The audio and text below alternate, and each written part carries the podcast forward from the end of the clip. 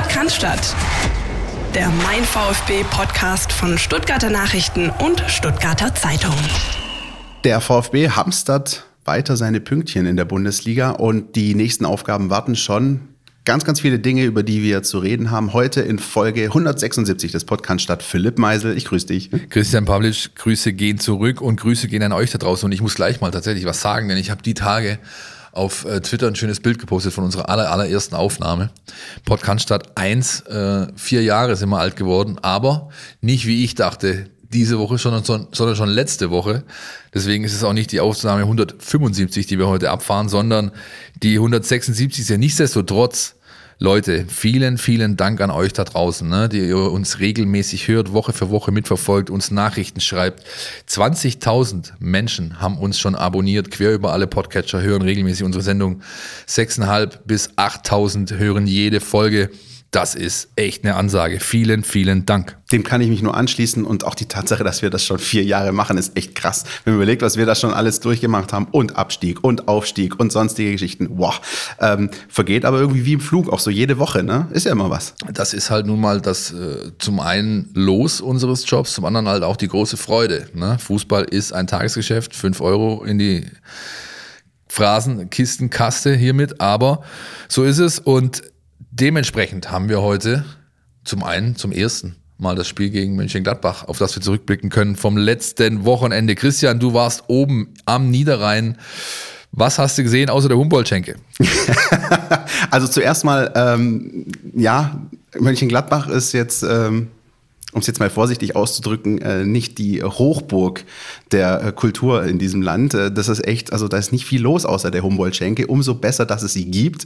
Da konnte ich tatsächlich dann nach Dienstende einen kleinen Besuch abstatten. Aber ich bin natürlich auch draußen gewesen im Borussia-Park und habe mir das Spiel angeschaut, live vor Ort. 18:30 Topspiel, das Flutlicht war an. Das war so das erste richtige wieder Flutlichtspiel. Über 40.000 Zuschauer, geile Stimmung, die Elf vom Niederrhein beim Einlauf, so, das war schon mal schön. Dann, weiß nicht, wie es dir ging, habe ich die ersten Minuten verfolgt und es ist mir ein bisschen bange geworden, weil wir gedacht haben, auch Carlos und ich saßen auf der Medientribüne, das wird schwierig, das alles wegzuverteidigen. Bis dann, out of nowhere, unser Man of the Match, der, glaube ich, ein Dauerabo langsam hat, Konstantinos Mavropanos sich gedacht hat, dann rotze ich einfach mal drauf und baller das Ding unhaltbar für Jan Sommer in die Maschen. 1-0, kurz vor der Pause ebenso schönes Tor von Jonas Hofmann und auch da wieder, weiß auch nicht, wie da, kannst du vielleicht auch gleich noch was erzählen, wie deine Halbzeitdiskussionen so abgelaufen sind. Auch da haben wir uns angeschaut und gesagt, jetzt steht's 1-1, das wird noch eine lange, lange Halbzeit. Aber unterm Strich hat es der VfB echt solide wegverteidigt. Das hat man schon noch vor der Pause gemerkt. Die Mannschaft von Pellegrino Matarazzo ist mit einem klaren Matchplan da hochgefahren, auch wohl wissend, ob der personellen Probleme, ob dessen, was da an Gegner auf dich zukommt, also ein Gegner, der jetzt davor 2 Spiele gewonnen hat, 2 Champions-League-Teilnehmer geschlagen hat.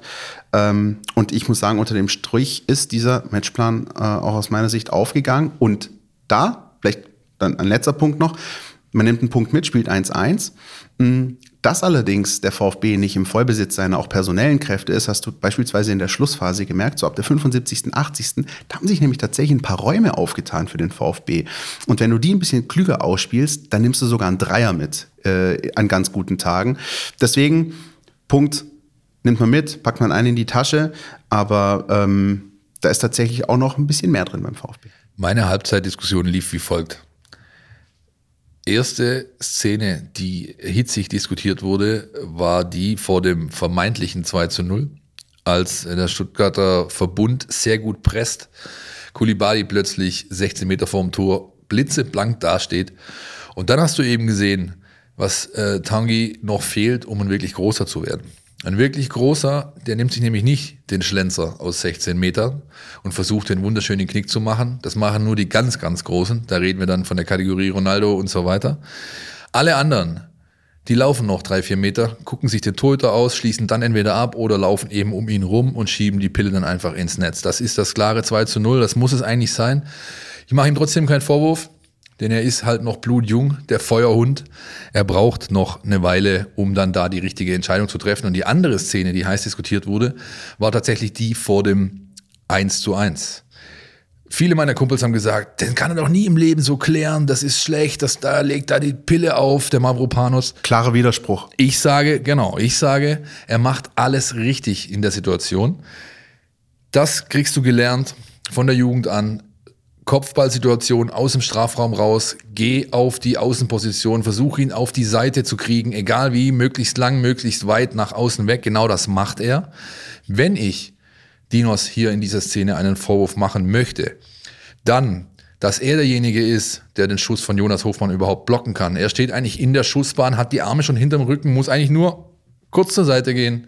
Dann kommt er mit der Schulter, mit der Brust, mit der Hüfte vielleicht ran, lenkt den Ball dann zur Ecke oder zum Einwurf aus. Und das, aber auch da ein wirklicher Vorwurf ist ihm nicht zu machen, meiner Ansicht nach. Insofern gönnen wir Jonas Hofmann, der sehr gut drauf ist in den letzten Wochen, dieses Tor. Und schlussendlich war es auch leistungsgerecht, das muss man ganz klar sagen. Ja, da darfst du unseren Kollegen Henning Jochum, der in der vergangenen Woche uns einen Eindruck zu Mönchengladbach gegeben hat, dem darfst du das nicht sagen. Der schaut sich das an, sieht 32:5 Torschüsse und sagt sich, was? War noch ein bisschen gefrustet, der Mann. Schöne Grüße an der Stelle. Aber ja, auch da, glaube ich, ist die Schussstatistik das eine. Das andere ist so dieser Gesamteindruck. Und der Gesamteindruck war, auch im Lauf der zweiten Halbzeit dann, dass sich das so ein bisschen verfestigt hat, dass du ab der 70. Minute gemerkt hast, okay, den Gladbachern fällt hier nicht mehr so viel ein. Und wenn der VfB das konzentriert und fehlerfrei wegverteidigt, dann nimmt er hier was mit. Und das hat übrigens Max Eberl danach im Spiel auch gesagt. Er ist gefragt worden, warum hat es denn nicht zum Dreier gereicht? Er hat gesagt, weil Stuttgart keine Fehler gemacht hat. Also Stuttgart hat einfach uns die Fehler nicht gegeben. Fußball ist ein Fehlersport. Und wir haben gehofft, dass er passiert. Er ist aber nicht passiert. Und wir haben zwar alles versucht, Stuttgart hat keinen Fehler gemacht, 1-1, jeder einen Punkt. Geht absolut in Ordnung. Haben auch, wie gesagt, die Trainer nach dem Spiel relativ nüchtern genauso gesehen. Und da gibt es nichts dran rumzudeuteln. Vielleicht noch schöne Grüße an den Kollegen Jochum. Es waren 31 Torschüsse und von denen gingen, glaube ich, nur 8 direkt aufs Tor. Ja, das ist dann halt ungenügend, Henning. Ja, tut mir leid. Bei aller optischen Überlegenheit ist das ein bisschen wenig von einer Mannschaft, die international spielen möchte. Was kann man sonst noch sagen? Was ich, und das spielt vielleicht in diese Thematik mit rein, noch sagen kann, ist, dass mir dieser neue, in Anführungszeichen, man sieht ihn jetzt zum zweiten Spiel in Folge, Mittelfeldrichter des VfB Stuttgart ziemlich gefallen hat. Bevor wir da aber ins Detail gehen, lass mal hören, was Steffen Görsdorf, unser Datenexperte, genau zu diesem Kontext zu sagen hat, bitte. Der VfB Stuttgart musste beim Gastspiel in Gladbach Corona-bedingt auf eine ganze Reihe von Spielern verzichten. Trotz dieser Widrigkeiten gelang ein Punktgewinn und die Schwaben gingen im Borussia Park sogar in Führung. Seit 3 Spielen ist der VfB Stuttgart nun ungeschlagen. Ein Schlüssel zum abermaligen Punktgewinn war die neu gewonnene Stabilität im Zentrum. Wie gegen Hoffenheim wurde auch gegen Gladbach Atakan Karazor im Zentrum aufgeboten. In Halbspuren agierten Mangala bzw. gegen die Borussia der Startelf Debütant Nicolas Nartey. Kam der Gegner in Ballkontrolle, ließ sich Karazor in die 4er Abwehrkette fallen und machte damit die Räume im Abwehrzentrum dicht.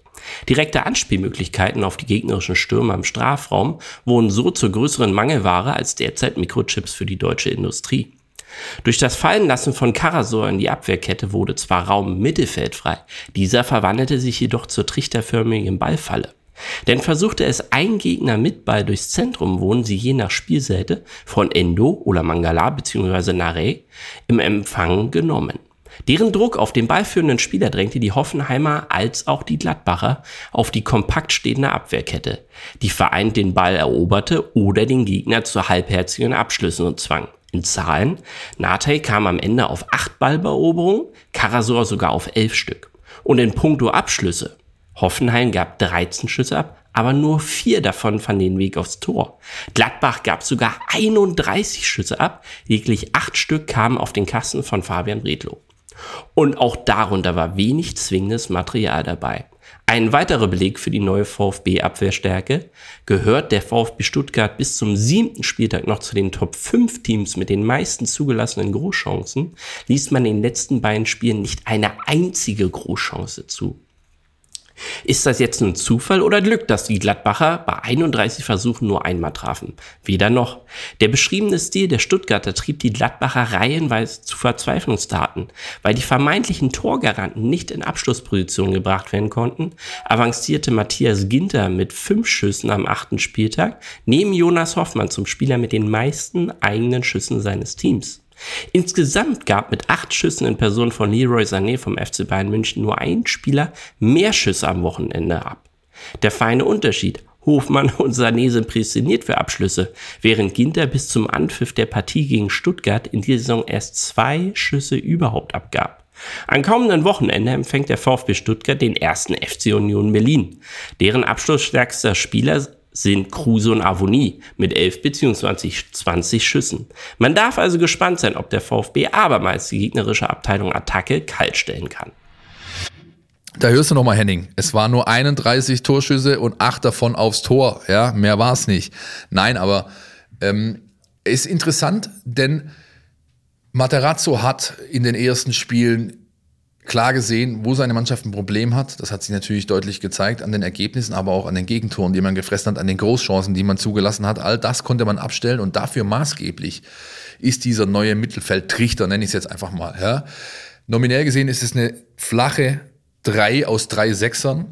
Im Spiel, in der Realformation, die sehen wir auch beispielsweise im Match-Analysis-Hub der Bundesliga, dass wir mitlaufen haben bei den Spielen, ist es eher eine Trichterformation. Das heißt, Nartey oder Mangala, einer von beiden hat ja gespielt in den letzten beiden Spielen, und Endo, die spielen so ein bisschen in den Halbräumen davor. Karazor ist der Mittelpunkt. Gegen den Ball lässt er sich dann auch gerne in die Kette fallen, bildet dann quasi eine Vierer-Abwehrkette. Das ist, ich will nicht sagen alte Schule, aber so ein bisschen alte Schule reloaded. Ne? Es ist nicht der klassische Libero, ja?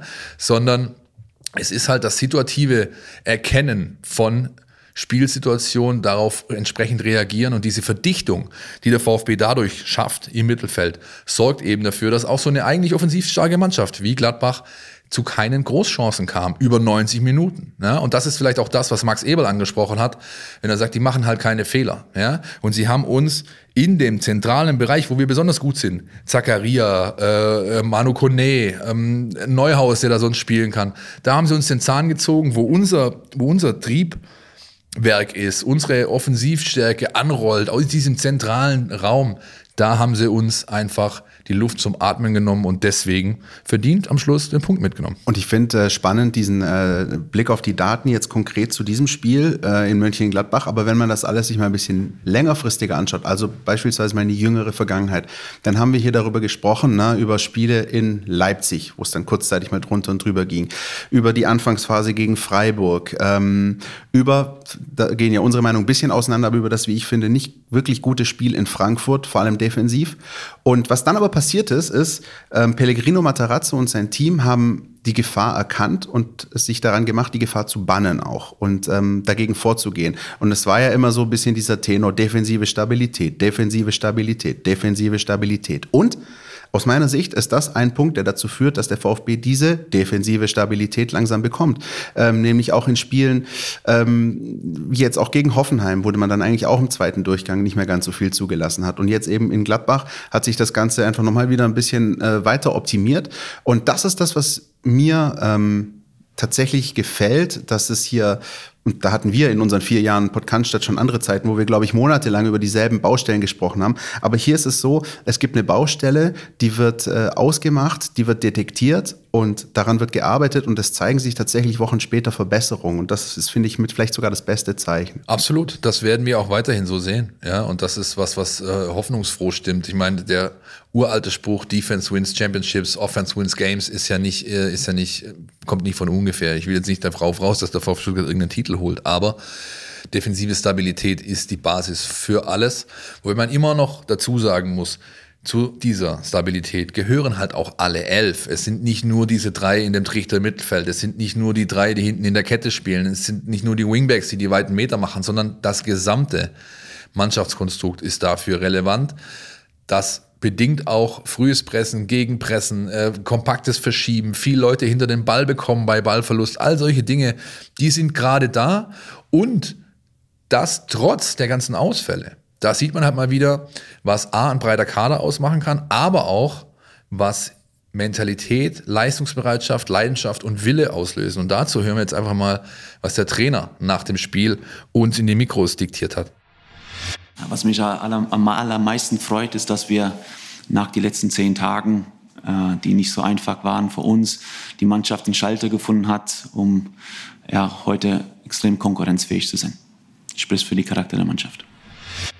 Ja, das war Pellegrino Matarazzo unmittelbar nach dem Spiel, noch am Samstagabend in Mönchengladbach. Und das ist, finde ich, wiederum so die andere Seite, über die wir einfach auch noch kurz sprechen können. Das eine war jetzt datenbasiert und was tut sich rein taktisch. Das andere ist aber so das, was ich immer als Soft Skills bezeichne. Also, dass da etwas ist, was du mit Zahlen, Daten gar nicht mal füttern kannst, was du aber wahrnimmst auf dem Platz. Du hast gerade auch gesagt, alle 11 sind eingeladen und verpflichtet, auch nach hinten Aufgaben zu absolvieren. Ich weiß jetzt nicht, wie oft du das Spiel in Gladbach noch in voller Länge dir angeschaut hast. Ich weiß, du bist jemand, der macht das gerne. Aber beispielsweise zähl mal da die defensiven Zweikämpfe, die Tanguy Coulibaly geführt hat in dem Spiel. Das ist sehr auffällig. Und da ist etwas, der VfB... auch unter Pellegrino Matarazzo, vor allem jetzt unter Pellegrino Matarazzo, ist mein Eindruck, schafft es, allen diesen Widrigkeiten zu trotzen, indem so eine kleine, ich will nicht sagen Wagenburg-Mentalität, aber es wird schon so ein bisschen dieses Gefühl geschaffen, wir haben hier einen Rückschlag nach dem anderen. Es gibt hier viele Unwägbarkeiten, viele Dinge, mit denen wir kämpfen, uns auseinandersetzen müssen und wir zeigen es denen und wir sind da und wir holen trotzdem was. Und da merkt man, dass da, wir haben schon darüber gesprochen, wie gegen Hoffenheim die halbe Bank zu Massimo gerannt ist nach dem Tor. Da ist was, das kann man so gar nicht richtig greifen, aber du merkst einfach, wenn du im Stadion bist, das ist da bei dieser Mannschaft. Sven Mislintat hat am Tag nach dem Spiel in der Medienrunde gesagt, wenn ich irgendwas herausheben möchte, ist jetzt kein Originalzitat, ich gebe es nur so nach bestem Wissen und Gewissen wieder, wenn ich etwas am positivsten herausheben möchte, dann genau dieser Punkt, diese Mentalität, dieses Füreinander-Dasein, dieses im Verbund arbeiten. Und wenn ich zurückdenke jetzt eigentlich, wenn man mal nur die Matarazzo-Zeit zurückdenke, dann ist das das Pfund, das der VfB Stuttgart eigentlich schon die ganze Zeit hat. Wir reden ja nicht umsonst hier fast jede Woche, oder letzte Saison haben wir es auffällig oft getan, über die Crunch-Time-Schwaben, die am Ende noch in der letzten Viertelstunde kommen, die einfach nie aufgeben. Und das ist was halt mittlerweile auch jeder Bundesligist weiß, jeder Gegner weiß das. Du kannst gegen Stuttgart spielen, du kannst so hochführen, wie du willst. Die sind nicht tot. Und das ist einfach ein Riesenpfund, das du hast. Und das kommt, er wächst aus dieser mannschaftlichen Geschlossenheit, aus diesem Team-Spirit, Teamgeist, aus diesem auch, ja, wie die Jungs abseits des Platzes miteinander umgehen. Ja, das sind mit Sicherheit nicht 33 Freunde. Ja, so groß ist der Kader nämlich, wenn alle fit sind. Aber es sind halt schon Jungs, die für und miteinander da sind. Und das, wenn du dir das beibehältst, dann braucht dir absolut nicht bange sein, was diese Saison angeht. Crunchtime ist ein gutes Stichwort, Philipp. Ich muss mal ganz kurz aufs Örtchen. Ne? Ich bin gleich wieder da. Kannst du das hören? Endlich ist die Bundesliga wieder am Start. Ich bin Christian, du kennst mich aus dem MeinVfB-PodCannstatt und ich freue mich riesig. Tauche ein in die Welt deines Lieblingsvereins, den VfB Stuttgart. Mit dem MeinVfB Plus Abo bleibst du die ganze Bundesliga-Saison auf Ballhöhe. Erhalte Zugriff auf das Matchcenter, Live-Ticker, multimediale Inhalte und vieles mehr. Jetzt die MeinVfB-App herunterladen und das Abo 4 Wochen kostenlos testen. Verfügbar im Apple App Store und im Google Play Store. So, Christian, warst du groß oder klein? Ja, klein, ne? Ging ja ganz schnell. Ist ja wieder da. Sehr schön. Lass uns, und das ist eigentlich auch noch so ein Punkt, der gut anknüpft an das, was wir gerade besprochen haben hinsichtlich dieses Spiels. Lass uns mal zum nächsten Themenbereich gehen. Das ist die Trainingswoche, Trainingseindrücke, Lazarett, Personalsituation, Rückkehrer. So mal, ja, würde ich es mal im Großen und Ganzen umreißen. Was ist denn da passiert diese Woche? Was ganz aktuell passiert ist, das können wir für euch sagen, jetzt da wir am Mittwochnachmittag diese Folge aufnehmen, es gibt 3 prominente Rückkehrer beim Training des VfB Stuttgart. Orel Mangala, wo, glaube ich, du gleich noch ein paar Sätze dazu verlieren kannst, was dir da eigentlich passiert ist die ganzen vergangenen Tage. Waldemar Anton und Erik Thommy, das waren ja die ersten beiden positiven Fälle vor 2 Wochen. Diese 3 Spieler sind wieder zurück auf dem Trainingsplatz und können teilnehmen. Ich glaube, das sind gute Nachrichten. Sehr gute Nachrichten sogar, ne? Wenn du die Gesamtsituation nimmst, es waren ja, glaube ich, gegen Gladbach mit den Langzeitverletzten 10 Spieler, die du nicht einsetzen konntest, davon 4, 5 klassische Startelf-Kandidaten, eigentlich von ihrem Leistungsvermögen her. Bei Waldi Anton und bei Erik Thommy ist es so, deren 14-tägige Quarantäne, Isolationszeit ist abgelaufen nach ihrer Infektion. Sie sind zurück, haben zumindest am Mittwochvormittag noch reduziert trainiert, das heißt individuell gearbeitet. Nach so einer langen Zeit ohne Training ist das auch die richtige Maßnahme. Orel Mangala dagegen, der ist sofort wieder voll eingestiegen. Das hat eigentlich auch nur positive Seiten. Zum einen, der Grund ist, er war nur 5 Tage raus. Ja, er wurde einmal letzten Freitag, weswegen er das Spiel verpasst hat gegen Mönchengladbach, positiv getestet. Am Tag nach dem Spiel negativ. Und dann haben sie am Montag nochmal einen Test gemacht, einen PCR-Test, der dann über Nacht ausgewertet wurde. Am Dienstag war dann klar, er ist doppelt negativ. Und dann griff bei ihm dasselbe, wie es bei Fabian Bredlow war, der spielen konnte dann in Mönchengladbach, nämlich er war 5 Tage in Isolation, hat einen doppelt negativen Test, wurde dann nochmal getestet, auch der war negativ, er konnte sich quasi freitesten. Der VfB war in enger Abstimmung mit dem Gesundheitsamt Stuttgart, dass das alles entsprechend durchgewunken hat, und so hat Orel wieder voll trainiert. Am Mittwochnachmittag, während wir jetzt aufnehmen, ist eine zweite Einheit dann im Gange, und sollte nichts mehr Gravierendes passieren, dann wird Orel Mangala den Platz von Nicolas Nartey wieder einnehmen am Sonntag gegen Union. Wie das für Anton und Thommy aussieht, da würde ich eher abwarten. Anton ist natürlich, obwohl das Hiroki Ito gut gemacht hat, ein klarer Startelf-Kandidat. Ob er schon soweit ist nach so langer Pause, wird der Trainer entscheiden nach den Eindrücken. Bei Thommy, der Ergänzungsspieler ist, kann man. Also in beiden Fällen würde ich damit rechnen, long story short, dass sie im Kader auftauchen. Bei Anton ist die Chance auf Startelf durchaus da, wäre aber nicht verwundert, wenn Hiroki Ito wieder spielen würde, zentral in der Dreierkette, denn der hat das sehr gut gemacht, oder Christian? Der hat das sehr gut gemacht. Ich finde, Hiroki Ito ist immer so ein ganz interessanter Fall. Jedes Mal, wenn ich ihn spielen sehe, so der eine Punkt ist, ich kann mich nicht an einen wirklichen veritablen Patzer von ihm erinnern, sondern das ist immer sehr, sehr solide. Und das andere ist, er wirkt immer so, also er wird ja oft ins kalte Wasser geworfen, ist, glaube ich, auch einmal mitten im Spiel mal eingewechselt worden, die Saison schon. Der wirkt, als würde er jetzt schon 2 Jahre da kicken, und hat einfach keinerlei Adaptionsprobleme, sich in dieses Spiel, in diese Defensivarbeit einzuordnen. Und das finde ich schon sehr, sehr, sehr, sehr auffällig, ehrlich gesagt. Vielleicht ganz kurz, um das nochmal zu round-uppen, wie man, glaube ich, so schön sagt, Philipp. Also Mangala, Anton, Thommy zurück wieder im Trainingsbetrieb. Fabian Bredlow hat am Samstag schon gespielt. Bleiben also noch 2 Spieler, die positiv getestet wurden und noch nicht zurück sind auf dem Platz. Das sind Roberto Massimo und Florian Müller. Und da wird eben auch die Zeit zeigen, wie es da weitergeht. Vielleicht sprechen wir einfach nochmal kurz nicht nur über Ito, sondern auch Spieler wie Karazor, Nartey, die in Gladbach gespielt haben. Was bedeutet das denn für die, wenn jetzt diese, sag ich mal, arrivierten Spieler wieder zurück auf dem Trainingsplatz sind? Also zur Vollständigkeit halber, ja, Massimos Quarantäne läuft am Freitagabend aus, ja, und Müllers am Sonntagmorgen, glaube ich. Das heißt, die sind beide keine Option für den Kader gegen Union, vielleicht dann gegen Köln. Ich kann mich durchaus an den Fehler erinnern von Hiroki Ito. Einen hat er gemacht. Rat mal. Ja, die Milchmädchenrechnung Meisel hier, jetzt sag schon. Der Einwurf, der zum 1:1 in Frankfurt führt. Ach ja, gut, Moment. Die rote Karte war das dann. Die blieb aber beispielsweise folgenlos. Meinst du die rote Karte für Anton, wo er diesen Einwurf so ein bisschen... Genau, richtig. Ja. Okay. Und aus der Situation entsteht dann, meine ich, auch das 1:1. Aber gut, ich kann mich beim VfB an Szenen erinnern, wo Einwürfe zu Eigentoren führen. Also herzliche Grüße an Ron-Robert Zieler und Borna Sosa an dieser Stelle. Ja. So ist es, ja. Was bedeutet das für die Jungs? Das bedeutet, dass das Leistungsprinzip angewandt wird, so wie jede Woche. Ja, ich meine, wenn die Personalsituation so ist, wie sie sich letzte Woche gestaltet hat, ist es ein bisschen einfacher, in die Startelf zu kommen. Ansonsten gilt das, was Sven Mislintat und Pellegrino Matarazzo immer sehr hoch ansetzen in ihrer Wertung. Trainingseindrücke entscheiden. Wer Gas gibt, hat gute Chancen. Ich würde tatsächlich nur in dem Fall von Nartey, Mangala sicher davon ausgehen, dass es da einen Wechsel geben wird. Karazor wird spielen, die werden diesen Trichter wieder spielen, weil das gerade ihnen wirklich gut tut. Ja. Und Anton, Ito, das werden die nächsten Tage zeigen. Ja? Und übrigens Karazor, wie ich finde, um das noch ganz kurz zu sagen, wo ich den Eindruck habe, ich weiß ja, du bist großer Fan von ihm und findest auch seine Spielweise gut. Bei Karazor habe ich so den Eindruck, der hat sich jetzt wirklich richtig gefunden in diesem Konstrukt. Deswegen bin ich bei dir, ich würde da auch nichts ändern. Und vielleicht, nicht nur vielleicht, sondern ziemlich sicher ist es, glaube ich, für den VfB gut, dass es ein Sonntagsspiel ist. Das gibt dir nochmal einen Tag mehr, gibt dir nochmal 24 Stunden mehr. Da kannst du immer noch schauen, was dann bis dahin passiert. Er ist halt auch topfit. Also ich habe mit ihm gesprochen, 2 Tage bevor sein Debüt wieder gab im Pflichtspielkader. Da haben wir eine kleine Geschichte mit ihm gemacht. Da hat er auch gesagt, weißt du, was mich am meisten ankotzt?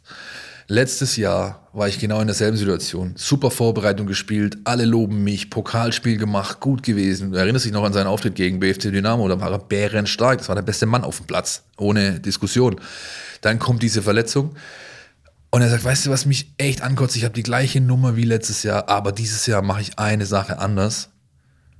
Und das ist, ich mache mir nicht mehr diesen Monsterdruck, du musst sofort wieder zurück sein, sofort wieder eine Option, sondern ich lasse das ein bisschen ruhiger angehen. Ich gucke in mich rein, höre in mich rein, mach das schön langsam, gehe das so an, dass ich nicht Gefahr laufe zu überpacen. Und genau das hat jetzt zum Erfolg geführt. Er ist topfit, er ist in der Mannschaft angekommen, er verkörpert diese Rolle, die er da spielen muss auch, weil er das einfach kann. Er hat das Auge, er hat die Übersicht, er hat die Passqualitäten.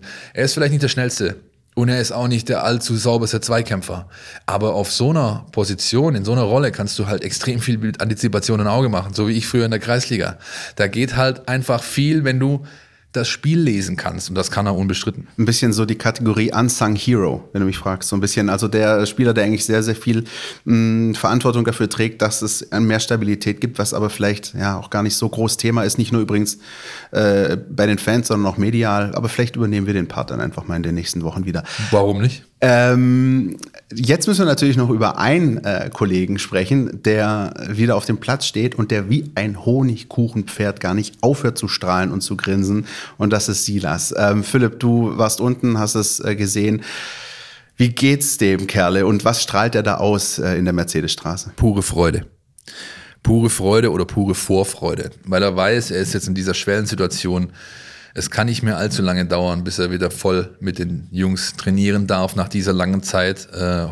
Schwere Verletzung, du hast das anfangs angesprochen. Ja, die Verletzung, die ist ja schon eine Weile her. Bayern München, wir wissen alle noch, wie das damals gelaufen ist. Er ist auf dem besten Wege. Er hat die letzten Wochen sehr hart gearbeitet, ob das zu Hause auf dem Lauftrainer war, in der Reha-Welt oder mit Martin Franz, dem Athletikcoach, auf dem Platz. Jetzt am Mittwoch zum ersten Mal erste Schritte im Teamtraining, ganz kleine, Aufwärmen mitgemacht. Das ist aber schon so, das reicht dir schon dann, ja, nach so einer Phase, dass man wieder mit den Jungs Spaß haben kannst, ein bisschen 5 gegen 2 spielen und dann ein bisschen das klassische Aufwärmprogramm, dass die Athletik-Coaches leiten. Dann hat er seinen individuellen Part gemacht. Einen Tag davor habe ich ihn gesehen, beim Trainingsstart in die Woche, Dienstagnachmittag. Zum ersten Mal Sprints mit 75-80%, zum ersten Mal Torschuss, Seitfallzieher, da war alles dabei. Ja. Martin Franz musste gucken, dass er regelmäßig die Bälle da richtig hinbringt. Die beiden haben gelacht, gescherzt. Silas freut sich einfach ein zweites Loch in den Hintern, dass es jetzt bald wieder losgehen kann, das siehst du. Und ich glaube, dass der VfB zwar weiterhin gut beraten ist, mit ihm sehr defensiv umzugehen, was die Wiedereingliederung angeht, aber ich glaube eben auch, Anfang November steht eine Länderspielpause an, wo du nochmal ganz anders mit deinen Rekonvaleszenten arbeiten kannst, vielleicht sie ein bisschen intensiver einbinden, eher mal, wo weniger Leute auch im Training sind, Spielform ohne Körperkontakt, all solche Sachen. Er wird Schritt für Schritt, und so hat der VfB ja ursprünglich angekündigt, wir rechnen im November mit ihm. Ja? Das wird passieren, sollte er jetzt nicht noch irgendwelche schweren Rückschläge haben, und dann wird sich zeigen, wann er wieder eine Option für den Kader ist. Man darf natürlich bei all der Freude, bei all der Vorfreude nicht vergessen, auch dass man den Spieler ein bisschen zügeln muss, denn es ist logisch, nach so einer Verletzung, nach so einer gravierenden, brauchst du ungefähr nochmal genauso lange, bis du wieder bei 100% bist. Und in der Anfangsphase, nach so langer Reha-Zeit, wieder im Teamtraining, das ist genau die Zeit, wo dann diese kleinen Rückschlägchen kommen, muskuläre Geschichten, ja, hier zwickt's mal, da zwickt's, die Belastung ist eine völlig andere. Und auch da hat der VfB, glaube ich, aus der jüngeren Vergangenheit gelernt, denn der Fall Mangala zeigt ja deutlich, man sollte halt nicht overpacen in solchen Fallen. Auch eine muskuläre Geschichte kann sehr langwierig sein. Orel ist jetzt fast 6 Monate ausgefallen mit Oberschenkelverletzungen, die eigentlich so 2 bis 3 Wochen Ausfallzeit bedeuten bei entsprechender medizinischer Behandlung. Und insofern glaube ich, bis wir Silas wirklich im Spieltagskader sehen werden, gehen noch ein paar Wochen rum. Also wenn das vor Weihnachten passiert, würde es mich freuen natürlich, aber ich würde der ganzen Sache nicht mehr als 50% Chance einräumen. Für den Hinterkopf an der Stelle vielleicht einfach ganz kurz der Hinweis, du hast gerade angesprochen, die Verletzung gab es in diesem Auswärtsspiel bei Bayern München.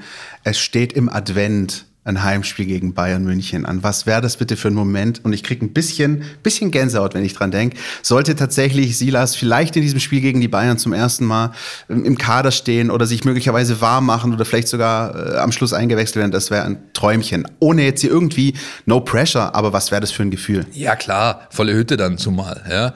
Vor Weihnachten Bayern 2G, da wird die Hütte voller sein als am Wochenende. Da kommen wir vielleicht nachher noch dazu. Ja.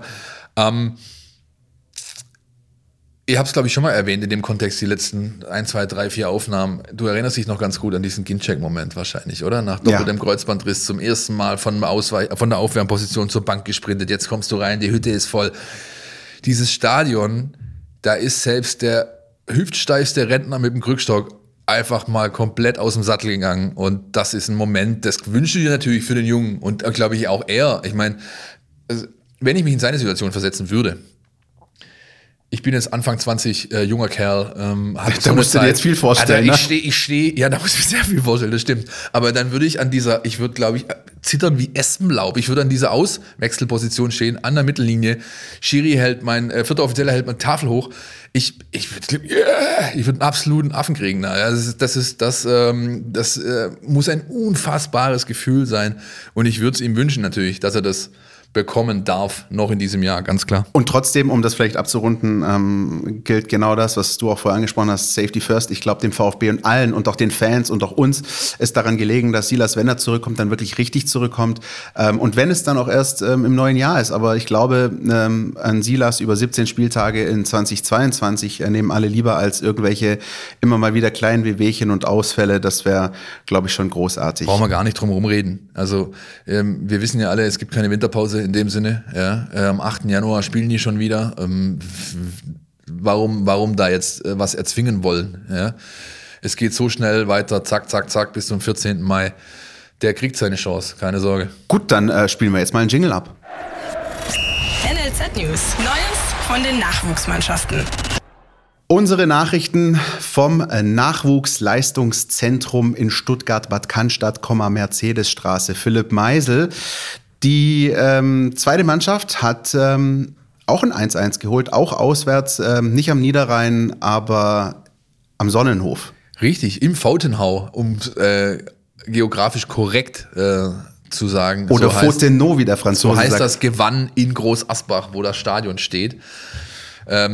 Wo auch übrigens dann im nächsten Jahr, dreimal darfst du raten, wer seine Karte schon hat, 30 Jahre Bühnenjubiläum Andrea Berg stattfinden werden. Ja, gut. Wir schweifen ab. Ja, die haben es gut gemacht, weil sie halt auch genau das an den Tag gelegt haben, was Frank Fahrenhorst die letzten Wochen immer wieder mal vermisst hat und auch sehr, sehr deutlich angesprochen hat, nämlich Teamgeist, Mentalität. Leute, wir geben hier einfach nicht freiwillig her. Ja? Das ist halt was jede Fußballmannschaft hat mal solche Phasen. Ob das Amateure sind, ob das Profis sind, das ist vollkommen irrelevant. Solche Phasen gibt's und daraus musst du ganz schnell rauskommen, weil sonst macht's klack, klack, klack und du bist am Tabellenende und dann musst du jede Woche liefern. Das will man so einer jungen Mannschaft, wie es der VfB 2 ist, glaube ich, nicht zumuten. Das wäre schwierig. Und insofern ist das 1:1 ein Erfolg, zumal man das 1:1 erzielt hat, also quasi einen gefühlten Sieg mitgenommen hat. Zweite Halbzeit war bärenstark. 15 Sekunden hat Alukuhl gebraucht vom Wiederanpfiff, um das Ding ins Netz zu hieven. Und zwar sehr schön, wer das mal sehen möchte. Die NLZ-Torparade gibt es bei uns in der MeinVfB-App.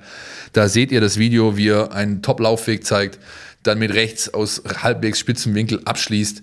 Und bei ihm muss man mittlerweile ja fast schon sagen, he scores when he wants. Ja, das ist eine ganz, ganz starke Halbsaison oder Saison, Anfangsphase, wie auch immer man das nennen möchte, die Alukuhl gerade zeigt.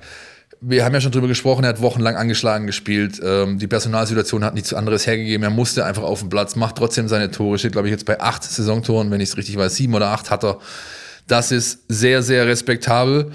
Und die Personalsituation beim VfB 2, die bessert sich quasi Woche für Woche. Schippo ist back, ja, Matej Maklica ist wieder einsatzfähig und. Ich sehe gerade nur noch Jayden Bennett nach seinem Sprunggelenksthema, der den Bänderriss links Runden drehen, einsam auf dem Trainingsplatz. Aber auch er dreht schon wieder Runden. Das wäre auch nochmal ein Pfund, wenn Fahrenhorst ihn zurückbekommen könnte. Schneller, giftiger Flügelstürmer, sowas wie Manuel Polster, Double. Ja, also das sind dann schon eine Flügelzwange, mit der kannst du was anfangen in der Regionalliga, wenn die beide fit sind. Und jetzt wird sich zeigen, wie es weitergeht. Sie haben eine sogenannte Bye-Week. Das kennen wir beide aus dem Football, Christian, ne? Das ist die gute Bye-Week oder wie man neudeutsch sagen würde, ein spielfreies Wochenende vermutlich. So sieht's aus. Am Dienstagabend geht's dann weiter mit dem Heimspiel gegen den FSV Frankfurt. Die Jungs vom Bornheimer Hang kommen nach Stuttgart. Es wird im Gazi-Stadion gespielt, weil Fans erwartet werden. Also zumindest in einem Maße oder Menge, die das notwendig macht, denn auf dem Trainingsplatz 1, wo der VfB 2 normalerweise seine Heimspiele austrägt, kann man diese Fantrennung nicht gewährleisten, deswegen Safety First, da wird im Gazi gespielt. Jo, und dann haben wir noch die U19, ne? Dann haben wir die U19, die, lass mich raten, wie gespielt hat, 1-1, das ist so ein bisschen so das Ergebnis des Wochenendes gegen Augsburg und unser Freund, der Neuzugang, TBD, hat schon wieder dem Spiel seinen Stempel aufgedrückt. Richtig, ihr habt ja vielleicht bei uns in der App oder auf den beiden großen Portalen meine Geschichte zu ihm gelesen, ich habe so ein bisschen nachgezeichnet, wer ist denn das eigentlich? Tingle-Tangle-Bob, wie er teamintern gerufen wird, wo kommt der her, was macht ihn aus, wie sind seine familiären Hintergründe?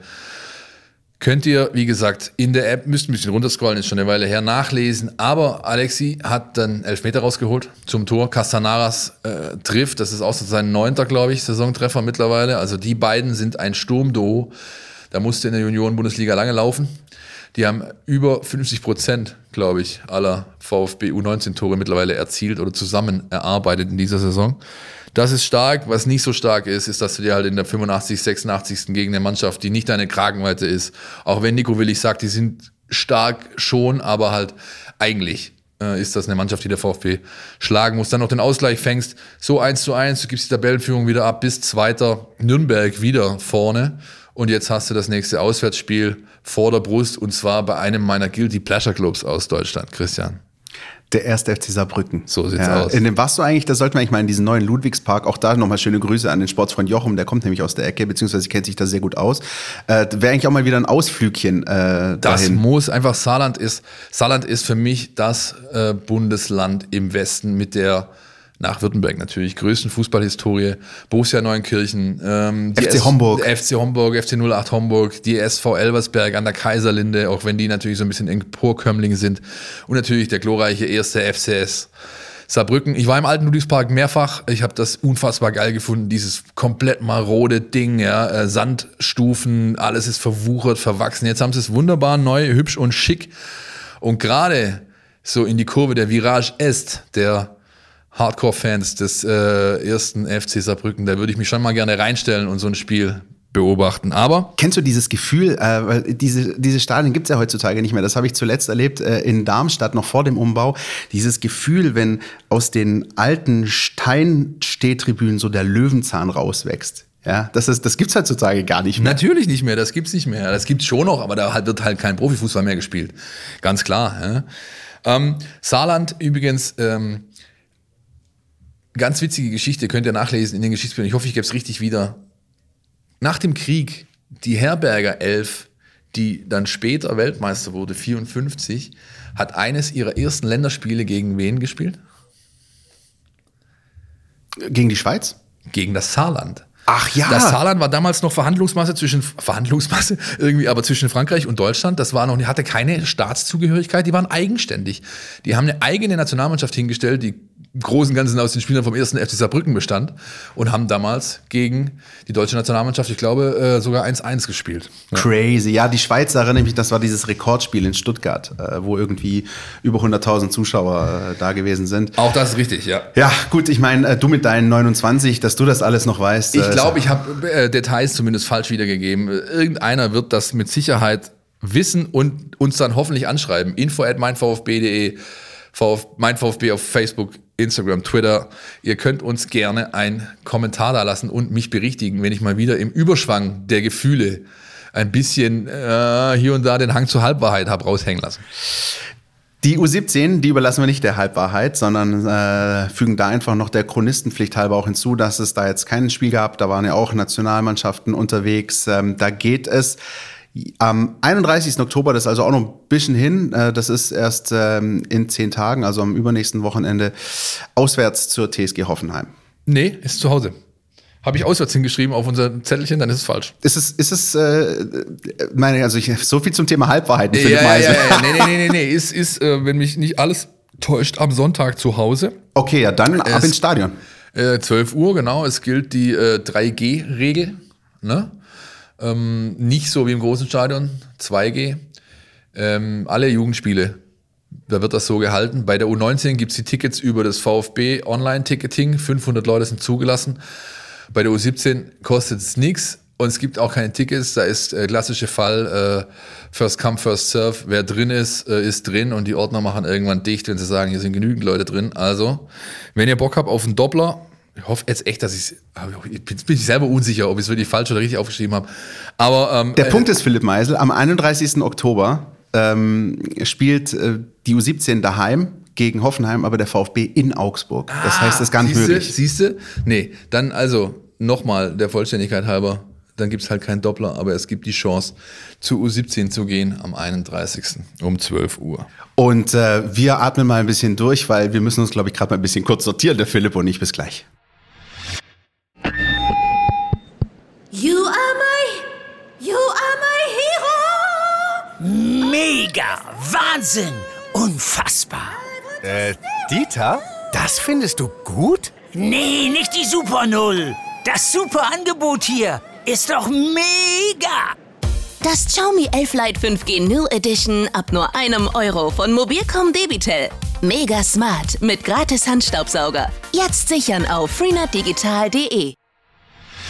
So Leute, für eure Halloween-Planung, ja, die VfB U17 spielt zu Hause am 31.10. um 12 Uhr gegen die TSG Hoffenheim und nein, es gibt keinen Doppler, denn VfB 2 spielt auswärts, VfB spielt auswärts und die U19 spielt, glaube ich, gar nicht an dem Wochenende. Jedenfalls das der Vollständigkeit halber.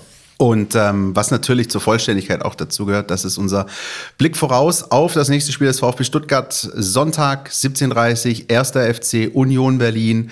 Mein erster Eindruck, ich versuche es jetzt freundlich auszudrücken, aber es fällt mir echt schwer. Die nerven mich ein bisschen, wie gut sie sind. Und zwar schon jetzt das dritte Jahr. Steffen Görsdorf, bekennender Fan der Eisernen, sei mir nicht böse. Aber Mann, ey, das nimmt gar kein Ende. Und das meine ich aber mit allem Respekt. Also ich ziehe alle meine Hüte vor denen, dass die wirklich als Aufsteiger, gut, kann man sagen, Aufstiegseuphorie, erstes Jahr, come on. Zweite Jahr, wo alle sagen, das zweite Jahr wird aber schon ein bisschen schwieriger. Was machen sie? Qualifizieren sich für den Europapokal. Das dritte Jahr sagen alle, jetzt aber spätestens mit der Dreifachbelastung Europapokal. Und was machen sie?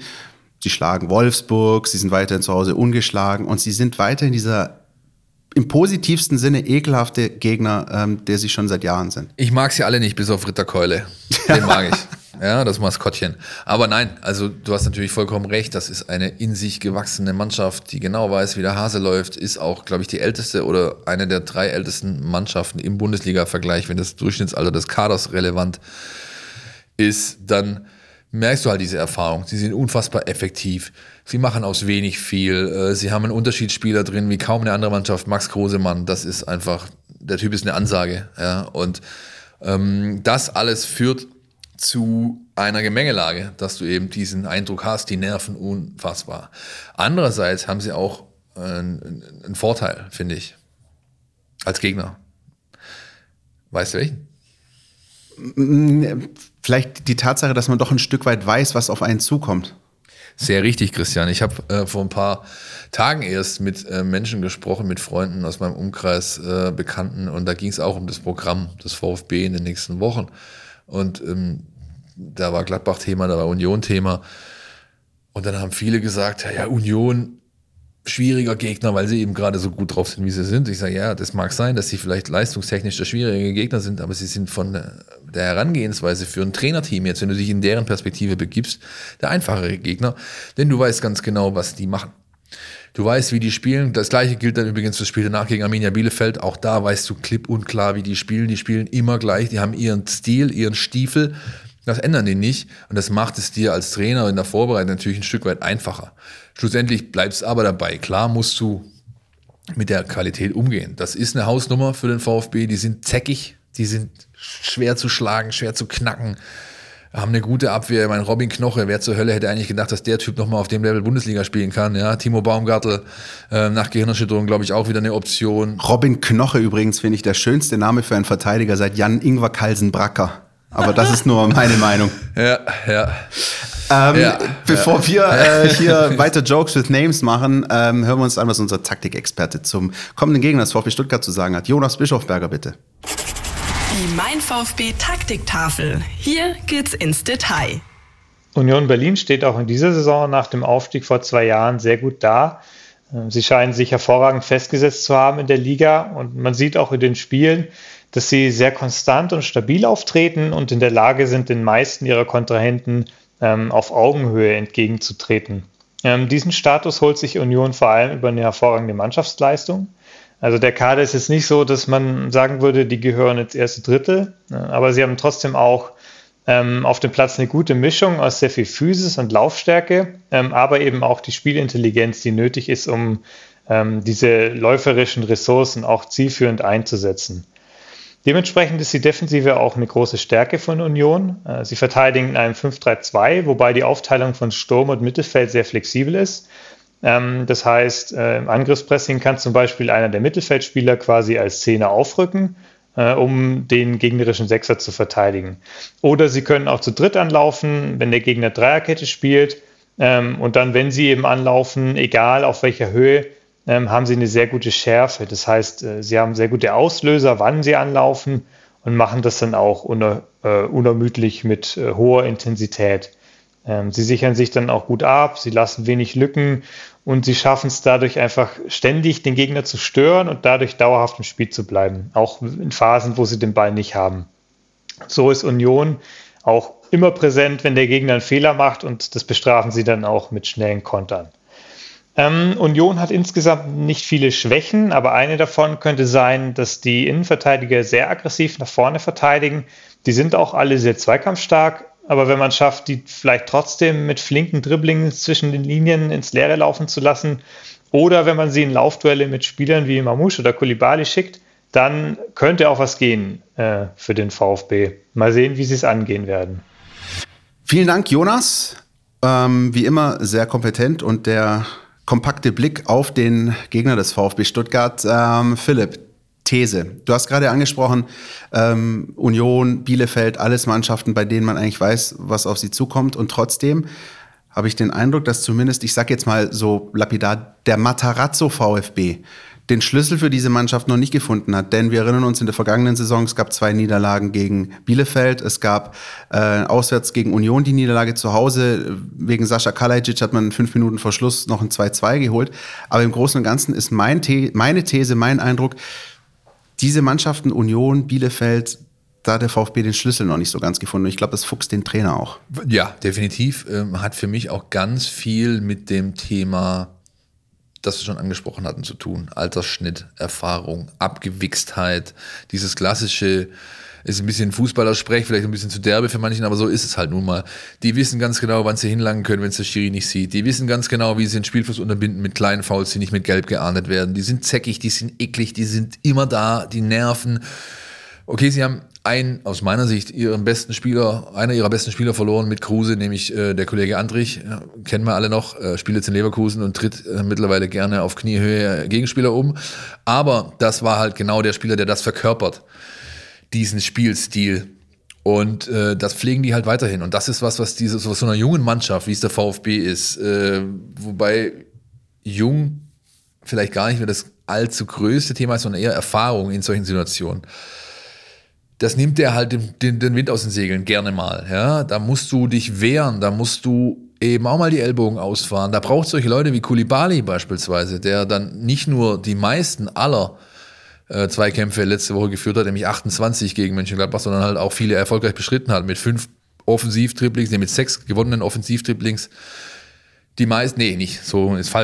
mit 6 Offensivdribblings die meisten aller Bundesligaspieler am vergangenen Wochenende und davon 50% durchgebracht, auch das die beste Quote. Solche Jungs brauchst du da, die laufen, die wehtun, die auch mal drauftreten. Erinnerst du dich, Situation, als Coulibaly reinkam in Frankfurt? Allererste Aktion, hinlaufen und einmal einfach kapital auf den Fuß steigen. Das ist eine gelbe Karte, ja, aber das gehört zum Spiel. Das gehört einfach zum Spiel, dass du dir nichts scheißt, dass du da einfach mal rotzfrech bist und sagst, oh, hör mal zu, hier geht's so nicht weiter für euch, Leute.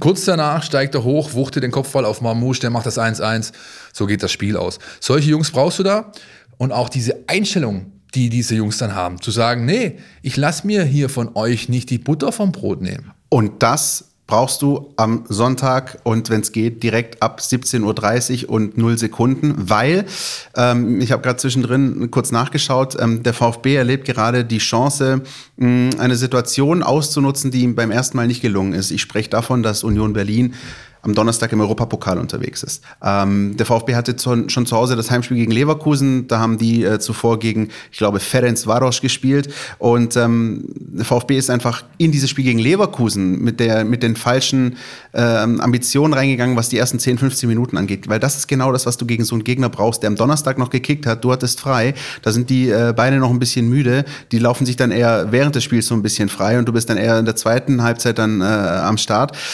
Und das hat der VfB gegen Leverkusen massiv verpasst. Und ich habe gerade nachgeschaut, Union Berlin am Donnerstag auswärts unterwegs im De Huip bei Feyenoord Rotterdam. Und das ist alles andere als ein einfaches Spiel. Da wird es 90 Minuten auch auf die Knochen gehen. Mario Götze, ja? Ja, nee, der ist bei PSV. Halt, genau, ja. Mario Götze ist bei PSV. PSV. Aber bei Feyenoord ist, also jeder, der, und ich glaube, die älteren VfB-Fans wissen auch, dass es durchaus eines der unangenehmeren Auswärtsspiele im Europapokal ist. Da wird es 90 Minuten zur Sache gehen und das muss einfach ein Thema sein. Klar darfst du dich nicht zu sehr mit dem Gegner beschäftigen, aber du weißt ganz genau, hey, Sonntag 17.30 Uhr, hier kommt ein Gegner, der hat vor 72 Stunden noch in Holland um Conference League Punkte gespielt. Wir müssen hier von der ersten Sekunde da sein und denen gleich zeigen, Leute, glaubt gar nicht, dass es hier für euch einfacher wird als in Rotterdam. Und wenn du das schaffst, die ersten 20, 30 Minuten diese Botschaft dem Gegner auf den Platz zu geben, dann hast du gute Chancen. Denn was dir auf keinen Fall passieren darf, das sagen wir oft und das ist eigentlich auch eine ganz einfache Weisheit, aber du darfst gegen Union nicht in Rückstand geraten. Wenn das passiert, wird es echt schwierig. Deswegen Vollgas, vielleicht ein frühes Tor sogar und dann mal gucken, was passiert. In Rotterdam gibt es übrigens auch in der dritten Halbzeit gern mal auf den Helm, ja, so ist es nicht. Das stimmt, ja. Aber was du gerade in schönen Worten umschrieben hast, möchte ich mal kurz auf den Punkt bringen. Der VfB braucht anders als seine Zuschauer im Stadion am Sonntagnachmittag 3G. Giftig, gallig, gierig müssen die Jungs sein und zwar von Beginn an. Und dann, finde ich, hat der VfB ein Pfund, das Union nicht hat, nämlich eine variable Offensive. Wenn ich mir anschaue, wie die kicken, dann weißt du halt schon ganz genau, wie es läuft. Ja? Spielaufbau, Ball kommt zu Kruse, der verteilt oder schließt ab. Ja? Dann hast du Abonnie, für mich auch der nächste Player to watch und dann den ein oder anderen Offensiven noch, der den Ball dann bekommen könnte. Aber der VfB wiederum hat durch diese neue Mittelfeldformation mit dem Trichter erstmal die beiden aus den Halbräumen, die starten können. Also Mangala, Endo sind deutlich offensiver unterwegs, als es sonst eigentlich sind. Kommen auch in Abschlussräume. Und dann hast du halt die Jungs Führig, Marmoush, Coulibaly, Sosa. Da ist viel Betrieb, das ist variabel, das kommt mal hier, mal da, über diese Seite, über die andere, durch die Mitte.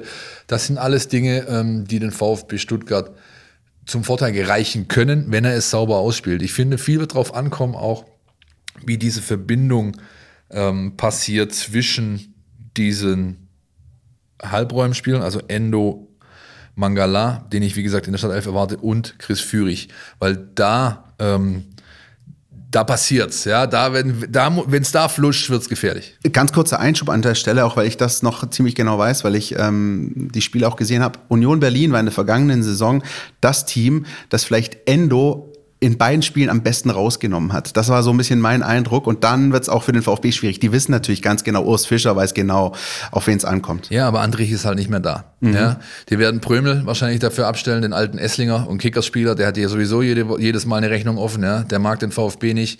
Und der ist immer heiß in diesen Spielen, Christian Prömel. Aber auch das kann halt einfach nicht ein drittes Mal funktionieren hintereinander. Also irgendwann musst du dich auch mal davon lösen können. Ja? Und nochmal, der VfB, wenn er es schafft, aus dieser Mitte gefährlich, überführig dann was zu entwickeln, dann werden die Unioner Probleme bekommen. Denn so gut Baumgartl und Knoche auch momentan spielen mögen, eine Sache haben sie, die man nicht wegdiskutieren kann, das ist Hüftsteife. Die sind halt gegen so schnelle, kleine Wusler nicht ganz so gut aufgestellt, wie wenn du da vorne jetzt einen Kalajdzic reinstellst oder einen Al-Gadoui oder von mir aus einen Wout Weghorst, irgend so einen Brocken halt. Ja, da können die besser mit umgehen, als wenn dann diese kleinen, giftigen, variablen Jungs da antanzen alle paar Minuten. Insofern kann ich dem VfB nur raten, dass auch zu forcieren, ja, also nicht sagen, hey, wir gucken mal, ja, das meine ich auch mit giftig, gallig, gierig, ja, sondern sofort drauf, Gas geben, die Nerven wie so ein Hornissenschwarm. Und dann glaube ich, ist was drin, endlich mal gegen die Eisernen. Personal. Du hast es vorher schon ein bisschen anklingen lassen und da gehe ich mit. Ich glaube, wir können davon ausgehen, dass Orel Mangala zurückkehren wird in die Startelf und Nartey dafür weichen.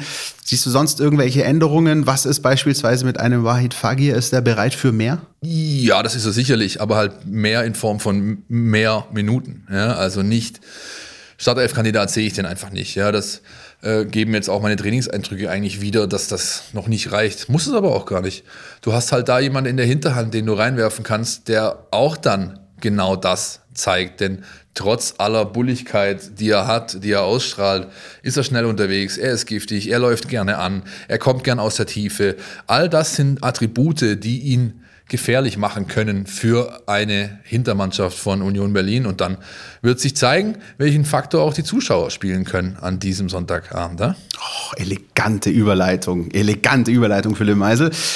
Denn das haben wir natürlich auch in den vergangenen 10 Tagen für euch ausführlich unter die Lupe genommen. Es ist soweit, 2G kommt. Das Stadion darf wieder voll ausgelastet werden, was die Zuschauer betrifft. Und dennoch, ich glaube, da sind wir uns einig, 60.000 können wir nicht erwarten. Ich glaube, man ist beim VfB auch schon froh, wenn das ähnlich läuft wie in Mönchengladbach am vergangenen Wochenende, wenn eine 4 vorne dran steht. Da wäre man sogar sehr froh. Wir haben ja schon, als es sich angedeutet hat, vor 2 Wochen in der Ausgabe darüber gesprochen, da habe ich schon gesagt, ich erwarte, wenn ein 4er vorne dran, damit kann man rechnen. Mittlerweile würde ich fast ein bisschen davon abweichen, denn ich habe mir Vorverkaufszahlen vom VfB eingeholt und habe mit den Leuten gesprochen, die das Ticketing dort betreuen. Also Stand Mittwoch reden wir von 35... So, gerade mal so, ja, und noch nicht mal davon alle verkauft, und das ist das, was der VfB prognostiziert mittlerweile, ja, sondern man hat 25 safe verkauft, ist auf dem Weg, die 30 zu knacken, und dann weiß man ja meistens, was noch aufs Wochenende hin passiert. Viele Kurzentschlossene durch das Online-Ticketing ist das ja alles mittlerweile auch was anderes. Du kannst halt echt noch am Samstagabend in der Kneipe entscheiden, ich gehe morgen zum Kick, wenn du bereit bist, das entsprechende Geld zu bezahlen, aber durch Wallet-App und E-Tickets, Mobile-Tickets ist das halt alles möglich mittlerweile. Das ist früher ein bisschen anders gewesen, wenn du dich anstellen hast müssen an der Tageskasse oder hier den Briefversand für 2,50 € für deine 3 Tickets noch und so weiter und so fort. Also ich rechne damit, dass wir irgendwo zwischen 35 und 40 landen werden. Mehr werden es noch nicht. Das macht auch ein Stück weit das Spiel. Ja? Also Gegner plus Zeitraum plus Tag. Wir wissen alle, wo der VfB seine Fans her rekrutiert, nämlich nicht nur aus dem größeren Umkreis Stuttgarts, dem Speckgürtel Istan, sondern eben auch aus Ravensburg, aus der Rhön, aus Hunsrück und sonst wo. Und wenn diese Leute zum Spiel fahren, dann machen sie das sicherlich gerne, aber halt lieber an einem Samstagmittag als am Sonntagabend auf 17.30 Uhr, denn wie wir alle wissen aus der Kreisliga, wir müssen morgen alle wieder arbeiten, Christian. Ja, da ist am Montag halt Schicht angesagt, und dann ist es etwas anderes, ist doch ganz klar. Verstehe ich auch vollkommen, dass dann der Fan aus Darmstadt oder der Eifel oder sonst woher sagt, nö, dann lass ich's halt. Ja, ich glaube auch. Das ist aber auch vielleicht auch gar nicht so vordergründig wichtig jetzt. Ich glaube, das Gute ist einfach das Zeichen. Die Tore sind wieder offen für 2G, man kann rein. Ich glaube, dann am Mittwoch drauf haben wir noch das Pokalspiel. Ich glaube, da wird noch ein bisschen weniger los sein. Ich spekuliere so ein bisschen drauf auf dieses Spiel. Am Samstag, den 6. November, ist es gegen Bielefeld, das Heimspiel. Wenn da ein bisschen ein gutes Herbstwetter ist und der eine oder andere doch nicht Lust auf die Kirbe hat, dann könnte ich mir schon vorstellen, dass das da wieder richtig voll wird. Man muss natürlich bei allem, was wir jetzt hier besprechen, auch immer eins zugrunde legen. Es gibt auch genügend Menschen, Fans, auch Fans, die wirklich mit Leib und Seele diesem Club folgen, die sagen, trotz 2G habe ich Magengrummeln. Ja? Ich fühle mich nicht sicher genug. Vielleicht nicht im Stadion, wo das entsprechend von den Abläufen her sauber laufen kann oder wo dann halt so sauber kontrolliert wird, nur getestet oder genesene Personen drin sind. Aber es gibt ja auch noch eine Anreise. Ja? Du bist in der U-Bahn, in der S-Bahn, im Zug, sonst wie auf dem Weg hierher. Das kann für Probleme sorgen. Wir haben uns mal umgehört einfach unter den Fans und haben mal so ein paar Stimmungen, Meinungen, Strömungen eingeholt. Das lest ihr am Freitag oder am Samstag in der MeinVfB-App rechtzeitig zum Spiel. Jedenfalls wird der Artikel erscheinen, wo wir so ein bisschen so ein Stimmungsbild abbilden. Wie sind die VfB-Fans gerade drauf? Wer sagt was und wer begründet es wie? Und das ist, glaube ich, auch nochmal ein guter Eindruck, den man da bekommen kann. Denn wie gesagt, das ist halt so, die Entscheidungsgrundlagen für die Leute sind so divers wie die Fanszene an sich selbst auch. Ja, das ist nun mal jedem Einzelnen sein persönliches Recht und seine Entscheidung, mit solchen Sachen umzugehen. Und ich verstehe jeden, der sagt, auch wenn es 2G gibt und wenn das alles sauber kontrolliert wird, dann habe ich trotzdem noch ein Thema damit und ich warte halt vielleicht besser noch ein bisschen ab. Ne? Ist alles vollkommen legitim. Absolut, vollstes Verständnis. Und vollstes Verständnis hätten wir auch, wenn ihr sagt, boah, ey, 4 Jahre Podcast-Stadt, geht mir das schon wieder auf die Eier, hört mal auf mit dem Zeug. Aber wir hätten noch viel volleres Verständnis, wenn euch das alles, was wir hier machen, gefällt und ihr uns gerne zuhört und wir euch so ein bisschen durch die VfB-Woche weiterhin begleiten können. Heißt mit anderen Worten, euer Feedback gerne an uns, meldet euch, sagt uns, wie ihr das alles so durchlebt, gerne auch eure persönlichen, emotionalen Eindrücke rund um 3G, 2G, ein volles Stadion, geht ihr wieder hin, bleibt ihr zu Hause. Die Kanäle sind offen, E-Mail, info@meinvfb.de, soziale Medien oder auch ein bisschen weniger soziale Medien, Facebook, Twitter, Instagram, ihr erreicht uns überall, MeinVfB, und wir freuen uns über eure Nachrichten. Wenn ihr jetzt noch nicht genug habt, trotz unserer ganzen Schwafelei hier von uns und vom VfB, dann empfehle ich euch, am Freitagmorgen in der MeinVfB-App vorbeizuschauen. Denn für die Mein VfB Plus Abo-Nutzer gibt es dort wie fast jede Woche den Podcast Spezial. Freitagmorgen 9 Uhr ist die Zeit, der Place to be. Wir werden über das Pokalspiel sprechen am kommenden Mittwochabend, werden uns Stimmen einholen von unserem Taktikexperten und von unserer geschätzten Kollegin Anna, die übrigens damals die allererste Podcast-Folge mit uns bestritten hat, als ehemalige Mitarbeiterin des 1. FC Köln und glühender FC-Fan war es dafür natürlich auch prädestiniert. Mit ihr und über das Spiel werden wir sprechen. Freitagmorgen, 9 Uhr, Mein VfB-App. Bis dahin, Leute. So schließt sich der Kreis. Bis nächste Woche. Ciao. Podcast-Stadt.